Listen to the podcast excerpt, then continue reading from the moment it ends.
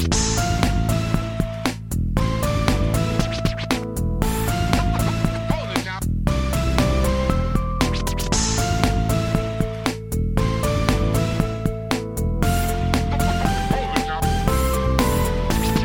Привет, меня зовут Артемий Поменчук, это подкаст «Был молодой и глупый». Здесь мы говорим про современные субкультуры, почему и как они появлялись, зачем их кто-то создавал и как они влияли на важные общественно-культурные события. В этом эпизоде мы будем говорить про солнечный Лос-Анджелес, который является мировой столицей кинематографа, где, наверное, живет наибольшее количество знаменитостей и вообще это один из самых дорогих городов мира. Но будем говорить не о его помпезной стороне, а будем освещать его теневую сторону, так как по совместительству Лос-Анджелес является мировой столицей криминальных группировок. Именно там появились всемирно известные криминальные группировки Crips и Bloods, которые далее повлияли на американскую музыку, американское искусство и те же самые видеоигры. В основном в этом эпизоде мы будем говорить про банду Crips, так как именно ей навеяны важные культурные события. Но для того, чтобы понимать и разбираться в теме, о которой мы сегодня говорим, нужно немного погрузиться в историю создания этой банды изначально как образовалась банда Crips. Э, малолетний криминальный авторитет Южного Централа Реймонд Вашингтон изначально организовал ну, где-то в свои 15 лет э, банду под названием Baby Avenues. Она предназначалась для того, чтобы сохранить какую-то безопасность на улицах, э, потому что банду он создавал под впечатлением от движения политической партии «Черная пантера», Черная пантера это радикально исключительно темнокожая партия того времени, у которой э, была большая претензия к полицейскому беспределу, потому что тогда он был на пике. Но мы к этому вернемся чуть попозже. А, и в 15 лет Реймонд Вашингтон предлагают Стэнли Туки Уильямсу объединить свои усилия, так как у Туки тоже была уже своя банда, и он тоже был достаточно известным криминальным авторитетом на тот момент. Они объединяют свои усилия и создают банду под названием Crips. В ней они изначально тоже продолжают идею Реймонда Вашингтона, то есть банда была создана для того, чтобы избавить Южный Централ от мелких групп э, хулиганов и создать сильное объединение, которое могло противостоять полицейскому беспределу, от которого страдал весь район. Благие намерения их, э, правда, быстро сменились на преступные, потому что, во-первых, э, участники банды начали враждовать между друг другом, во-вторых, они начали грабить магазины и так далее. И у них организовалась уже, правда, именно исключительно преступная группировка, а все благие намерения были забыты. Но здесь все-таки стоит сделать оговорку и вернуться к теме черных пантер, о которых мы говорили. Черные пантеры изначально были созданы студентом Хью Ньютоном в 1966 году. Как они появились, э, в... он со своими друзьями взяли ружья и вышли на патрулирование своего родного гетто. В этот день как гласит, по крайней мере, легенда, к ним подъезжает полицейская машина и спрашивает, э, там, ну, стандартный опрос, что-то типа того. А Хью Ньютон им говорит им со своей бравадой примерно такую фразу. «У тебя есть оружие, но и у меня тоже. Если ты, свинья, будешь здесь стрелять, я сумею себя защитить». Копы от этого офигели, и, конечно, как бы это неприемлемое а, поведение для обычного человека. И Хью Ньютон в этот же день, по сути, стал национальным героем, потому что к машине начали подбегать темнокожие жители этого района и также кричать какие-то протестные лозунги. Вообще, чер... движение Черных Пантер очень примечательно не только для банды Крипс, оно, в принципе, имеет достаточно большой вес в американской культуре. В один момент полиция и ФБР объявляет Черных Пантер своим главным противником и начинает очень быстро быстро ликвидировать эту политическую партию, потому что все-таки сама по себе политическая партия, она имела ну, радикальный подход и часто использовала оружие и какой-то беспредел на улицах и исключительно по отношению к белому населению. Потому что изначальный посыл был именно такой. К 70-м годам, по сути, партии как таковой, имеющей какой-то реальный вес, можно сказать, что не было, хотя официальная дата окончания ее существования это 82 год, но по сути нормально действовать она перестала намного раньше. Как я уже сказал ранее, эта партия имеет достаточно большой культурный вес для всей культуры Америки, потому что они привнесли, допустим, в тот же самый хип-хоп термин «Babylon», которым они обзывали гнилой мир белого эстеблишмента, и этот термин после этого быстро разлетелся в гангстер-рэпе. И также они популяризировали ругательство «motherfucker», то есть это чуваки, ну правда, политическая партия, у которых часто брали интервью, и в этих интервью они часто так называли белых политиков. И не только, кстати, политиков, но и полицейских. Но стоит сказать, что они его не придумали, они его именно популяризировали. И начали его еще использовать в каком-то более восхваляющем варианте. То есть о том же самом Хью Ньютоне, который создал эту партию, они говорили, что он типа самый крутой мазафакер э, за всю историю человечества и так далее. Также партия Черная Пантера по сути породила вот этот лозунг «Вся власть народу, power to the people», который после этого э, воспел Джон Леннон в своей песне Power to the People.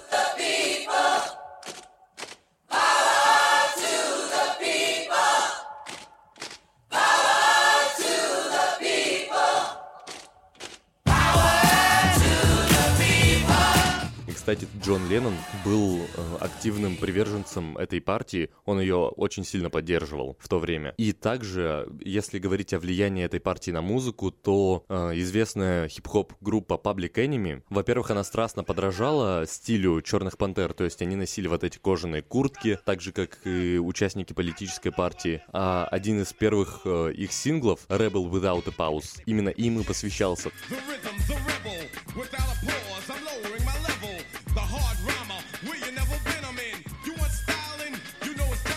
Там даже есть слова, именно упоминающие черных пантер. Исходя из всего того, что я сказал ранее, черные пантеры, правда, имели достаточно большое влияние на американскую культуру. И именно ими был вдохновлен Реймонд Вашингтон, когда создавал э, свою банду Baby Avenues и после этого объединялся с Стэнли Туки Уильямсом. И здесь хочется все-таки вернуться к банде Крипс и сказать их явное отличие от Черных Пантер. Во-первых, они изначально все-таки, да, пародировали Черных Пантер и по своей идеологии, и по внешнему виду, и так далее, так далее, так далее. Но позднее у них появился их а, определяющий элемент — это синие банданы или просто одежда синего цвета. Также они, как я уже сказал ранее, изначально из благих намерений перешли в преступную группировку, которая, правда, занималась ограблением магазинов, преступными налетами и враждой между другими бандами. Это случилось практически сразу после образования банды, поэтому Crips э, всегда отличались от Черных Пантер, хотя и были ими вдохновлены. Допустим, для вступления в банду они практически сразу ввели очень жесткие требования. Если в банду хотел вступить парень, то он должен был при свидетелях совершить преступление, допустим, ограбить магазин. Если в банду хотела вступить девушка, то она должна была переспать со старшими членами банды. Также, как я сказал уже ранее, Крипсы, они воевали против других группировок. Да, в Лос-Анджелесе тогда было очень много банд, но самой большой была из них Crips. Они превосходили количество всех других банд в 3-4 раза. На тот момент это очень большое количество боевиков, которые никто не мог а, свергнуть в одиночку существовала банда Пирус, которая впоследствии присоединилась к Crips, но из-за больших конфликтов с остальными участниками банды вскоре из нее вышла. Собственно, осенью 72 года главарь банды Пирус собирает все остальные банды для организации нового альянса, который мог бы противостоять Crips. Изначально идея была такой – для образования банды Bloods. В качестве опознавательного цвета они сразу же выбрали красный цвет, который максимально противоположен синему. И, собственно, примерно с этого времени начинается вражда Крипсов и Бладов, которая, по сути, породила очень много культурных событий далее в американской истории. Но если не говорить о каждом конфликте, который происходил с 73 года, то в 2004 году банда Pirus, которая и организовала Альянс Bloods, выходит из него, и Bloods и Crips заключают перемирие, но это перемирие формальное. У них все все равно остается вражда между собой и также вражда внутри банд. А внутри банд есть более мелкие подразделения сета, и сета могут враждовать между друг другом. Но для чего банды заключали формальное перемирие? У них сейчас появился какой-то более-менее общий противник, а это латиноамериканские банды, которые на расовой почве начали э, вести вражду с темнокожими бандами. На этом моменте мне хочется отступить от истории банд и перенестись в важный этический вопрос в истории этих организаций. Бандой Crips, э, по сути, руководил Стэнли Туки Уильямс, о котором мы сегодня тоже не раз упоминали. Но в 81 году банда Crips э, совершает налет на магазин, где они убивают четырех человек. Уильямса арестовывают и в суде ему дают смертный приговор, но почему-то сажают его на 24 года. За эти 24 года Стэнли Уильямс, по сути, совершает процедуру искупления. За это время он становится знаменитым детским писателем, знаменитым миротворцем, 9 раз номинируется на Нобелевскую премию. Проходит время, и Стэнли Туки Уильямс все-таки со своими адвокатами просит отмены смертельного приговора и, возможно, увеличения его тюремного срока. Э, за него также, грубо говоря, вписывались э, Snoop Dogg, за него вписывались э, Ice Cube и так далее, очень много известных селебрити. Но в 2005 году, как ни странно, на тот момент губернатор э, Калифорнии Арнольд Шварценеггер все-таки подписывает ему смертельный приговор и говорит э, официальное заявление. Изучив все доказательства и историю этого дела, выслушав доводы и приняв в внимание все возможные последствия, я не смог найти оснований для помилования. И здесь, правда, встает один из самых главных этических вопросов в образовании этой банды. Стоило ли Арнольду Шварценеггеру подписывать приговор о смертной казни Стэнли Туки Уильямса? И 13 декабря 2005 года Стэнли Уильямс был казнен посредством введения смертельной инъекции. История этого человека вдохновила голливудских режиссеров на создание фильма «Искупление» как раз-таки по мотивам его жизни.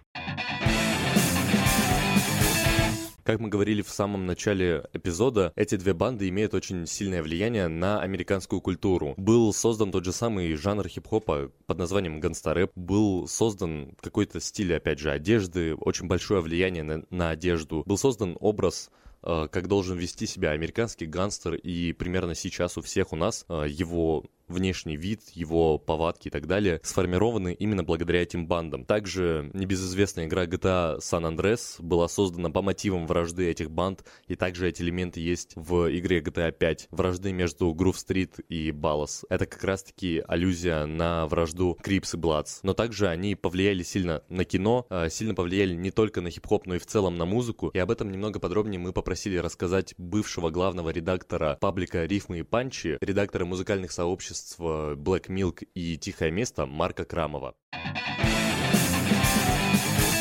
Очевидно, наверное, полагать, что гангстер-рэп — это же само собой отвлечение от, просто от хип-хопа, от жанра музыкального. А он, естественно, появился позже, потому что, насколько я знаю, насколько я читал про банды, они появились, условно, там в 60-е 70-е годы, а хип-хоп как жанр, как музыка уже позднее, позднее, к 80-м ближе, в конце 70-х. Поэтому даже изначально, если брать гангстер-рэп, он ведь э, про то, как банды живут, чем они занимаются, о чем они думают, о чем они хотят донести свои мысли. Но очевидно, что да, сначала появились банды, а потом они уже начали читать рэп, потом уже читать, наверное, гангстер-рэп. Наверное, так. Ну да, потому что изначально, типа, сама музыка, сам хип-хоп вышел практически, ну, как можно говорить, из гетто, хотя не совсем так. И поэтому как бы сразу закрепляется образ того, что ты должен, если ты читаешь хип-хоп, ты должен читать что-то трушное, что-то с улиц, и поэтому банды как бы, ну, не то чтобы подхватили это, а из-за того, что первым, ну, чаще всего и первыми людьми, которые начали развивать хип-хоп, были как раз члены банд, поэтому за хип-хопом закрепилась вот эта вот принадлежность к тому, что должен быть каким-то гангста или чуваком из банды. Тут, наверное, э, это зависимость, то есть и сами банды влияют на хип-хоп, и сам хип-хоп, и сам, сама индустрия музыки влияет на банды, потому что изначально, например, э, если банды привносят в хип-хоп ответвление как гангстер то есть о том, чем они живут. То есть это условно у тебя может построиться образ, условно вот есть Six Nine, который читает просто о том, что там, не знаю, он со своими чуваками убивает, грабит и так далее. И это рождает его образ, вот э, его рассказы о жизни. Таким образом, как бы банды приходят в хип-хоп. А если говорить в обратную сторону, то есть индустрия, она поможет помочь, например, условному члену банды, которому там 17-16 лет, который вырос на улице, ну и вот заставили буквально, например, читать рэп, потому что он выглядит круто, или он, например, чувствует ритм, как большинство чернокожих, очень хорошо. И его эта индустрия может буквально с пеленок взрастить, буквально с 17-18 лет сделать миллионером. Поэтому тут как бы в зависимости они заносят, находятся друг от друга. То есть и банды влияют тем, что они привносят свой лайфстайл, они приносят новых героев, новые образы, а индустрия в ответ одаривает их деньгами, наверное. Если у нас в России каждый второй пытается быть рэпером, потому что это модно, как минимум, а там есть миллион э, прецедентов, миллион этих примеров того, что ты можешь условно записать пару песен или выпустить один микстейп и стать миллионером в 16 лет, естественно, подстегивает молодое поколение, тех, кто только подрастает, даже, там, не знаю, трех-четырех лет, они рождаются уже буквально с хип-хопом в крови, потому что они везде, там, условно, от родителей это слышат, от старших братьев, и, конечно же, им хочется наверняка заработать денег, и видя, того, видя то, как они, точнее, находясь в бедствующем положении, э, найти условно маломальский микрофон за там, 5 долларов и сесть дома у себя в шкафу и записать какой-нибудь трек, который, может быть, когда-нибудь стрельнет, естественно, они будут этим пользоваться. Мне кажется, каждый второй чернокожий мальчик – хоть раз допробовал записать рэп. Ну, сейчас прям блистают на Западе чуваки, тот же Blueface, который относится к клипам, тот же кто угодно, господи. Ну, из старых, это, понятно, из Cube, всякие Easy и так далее. Именно вот с музыкантами, кто относится к Crips, кто к Bloods, и там очень много даже молодых чуваков. А, вот, известная же история а, чувака Tay-K, который очень нашумел тем, что, во-первых, он рэпер, которому 16 лет, или даже меньше, или, по-моему, 15 лет ему. И, во-вторых, тем, что он а, относится Crips, по-моему. Сейчас я даже найду в плейлисте. Да. И его посадили на 60 плюс лет за двойное убийство и ограбление. Но находясь в тюрьме, находясь за решеткой, под, э, как бы у него был ультиматум, либо его садят практически пожизненно, либо смертная казнь за преступление его. Но он продолжал записывать рэп, он продолжал, типа, выпускать треки, и у него был хит The Race, который тоже и в Billboard попадал, по-моему, в десятку он залетал. И, ну, как бы тут даже момент того, что он именно занимался такими делами, которые делают обычно банды, он вытолкнул э, его наружу. То есть мы бы, не, ну, скорее всего, бы не заметили такого чувака, как Тейкей, потому что ему 16 лет, он читает вполне обычные вещи. Но из-за того, что вот такая история нашумевшая, из-за того, что он относится к бандам, про него узнали. А так из молодых вот сейчас Blockboy GB относится, по-моему, к Schoolboy Q, кто еще есть? Гуна, Лил Бэйби. Но в основном вот чуваки, которые молодые сейчас, тот же Blueface, мне кажется, они в большей степени э, используют и как бы паразитируют на теме банд и вот этой уличной труч, трушности. Да, возможно, они по немалолетству, когда им было условно там 12-13 лет, они бегали по улице на своего гетто или где они выросли, они, возможно, действительно участвовали в каких-то там мелких грабежах, хулиганствах и так далее. Может, даже кого-нибудь подстрелили однажды.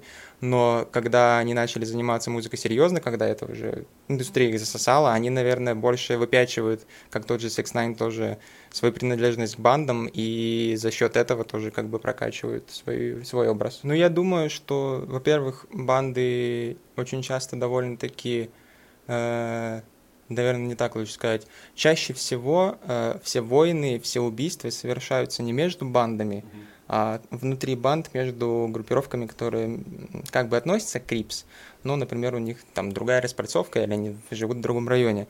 Поэтому чаще все войны и э, конфликты внутри банд. А когда ты имеешь какое-то отношение с э, людьми из другой банды, и, например, вы никак э, не спорите, не знаю, там, над тем, чей это район или кто держит условно ближайший магазин, то, возможно, если у вас есть общие интересы, например, как музыка, то вы можете сотрудничать и вы можете уживаться, в принципе. Это, мне кажется, как религия. То есть, условно, если у тебя нет прямой контр с человеком, ты, в принципе, можешь уживаться и с кем угодно, будь ты атеист, будь ты мусульманин. А музыка, ну, наверное, из-за того, что у них получалось, вероятно. Может быть, если бы они были не такие популярные, были бы не такие успешные, может быть, они бы никогда в жизни не работали. Ну, вообще, э, та же история с Suge Knight ом, история Crips Bloods, когда они примирялись миллион раз на той же, когда были похороны Trace BG, э, и сейчас, условно, уже если современные реалии вспоминать после смерти Нипси Хасла э, на его похоронах. Было, банды как бы призвали друг друга к миру, потому что ну, на протяжении уже скольки лет, получается, 40 лет, 50 практически лет идет вражда, как бы якобы, ну, такая холодная война, и, естественно, происходит убийство, но все равно, мне кажется, лидеры банд и лидеры каких-то подгруппировок, они стремятся к тому, чтобы, ну, слишком много насилия порождает еще больше насилия, поэтому если они как-то это будут сдерживать, как-то будут регулировать такие конфликты, и, например, вот когда умирает человек, значимый для обоих банд, это, мне кажется, находит свое отражение, они находят свою точку соприкосновения, могут сотрудничать и выживаться. Но мне кажется, что э, тут вопрос в том, что банды изначально это банды, то есть mm-hmm. они формировались не для того, чтобы противоборствовать кому-то, они формировались просто потому, что существуют маленькие банды, которые не справляются с натиском, условно, своих соперников, конкурентов, или, например, э, условно, ты не можешь ограбить магазин в одиночку, тебе нужно там 2-3 человека, вы сколачиваете маленькую банду, потом эта банда разрастается до тех же краб, э, крипс. Э, но прикол в том, что, мне кажется, Черные пантеры, хоть они сами тоже хороши, там многие участники, тот же отец Тупака попадали в тюрьму несколько раз и привлекались за убийство и так далее, но они скорее про действительно какой-то посыл, а не про то, что мы банда и мы как бы занимаемся криминалом в первую очередь, наша суть криминал. Нет, они скорее про вот какой-то посыл. А банды, ну, изначально это банды. Они не для того, чтобы пробуждать какую-то в людях, э, не знаю, как-то их просвещать. Они скорее про убийство, воровство и так далее. Это уже позже, возможно, когда действительно они начали сталкиваться с полицией, с несправедливостью, а уже они начали задумываться о том, чтобы а может быть наше влияние использовать для того, чтобы как-то взаимодействовать с властями и так далее. На самом деле, мне кажется, не всегда банды, не, не, не, не банды, а рэперы призывают просто противоборствовать и не предлагают никаких, например, аргументов или там, условно, программу не выкатывают о том, как нужно с этим бороться. Но мне кажется, тот же Тупак, который сотрудничал с Черной Пантерой, он, в принципе, даже в треках высказывал некоторые мысли, которые, в принципе, могли развиться в какую-то программу или в какую-то идею, которая могла зародить ту же, условно, политическую программу или партию, которая бы смогла это предотвратить все. Но в целом, наверное, это как постмодерн, то есть они приходят, им что-то не нравится, они говорят, что не нравится, что ему брать, а взамен не предлагают ничего, потому что, ну, они сами еще не знают, что будет, потому что всю жизнь они живут, ну, не, может, не всю жизнь, большую часть жизни они находятся под давлением, большую жизни их э, как-то принижают, и большую часть жизни полиция больше внимания обращает чернокожим, поэтому как бы они свыклись с этой идеей, но предложить свою пока еще не могут в силу того, что они, в принципе, не видели другого, потому что они живут в этой системе. Поэтому вот, может быть так. Ну, тот же Kanye West, хоть он и не относится к э, никакой банде, насколько я знаю, но все равно он и баллотируется в президенты, он предлагает какие-то... Ну, сейчас, конечно, все обсуждают про его речь про аборты, но, естественно, он э, как очень весомая фигура, в принципе, в поп-культуре, пытается доносить какие-то мысли, пытается взаимодействовать с политиками, пытается оказывать на них какое-то свое влияние, предлагать какие-то свои пути решения. Тот же Кендрик Ламар, я наверняка уверен, пытает, ну, не пытается, а поддерживает э, какие-то мелкие или крупные аналоги Черной Пантеры, которые борются с э, несправедливостью и отношением также тот же Black Lives Matter, много же рэперов поддержало это движение, и в целом это же, по сути, практически политическое движение, которое все-таки предлагает какие-то альтернативы, поэтому ну, есть ведь отклик от рэперов. Все равно доходит куда-то туда импульс.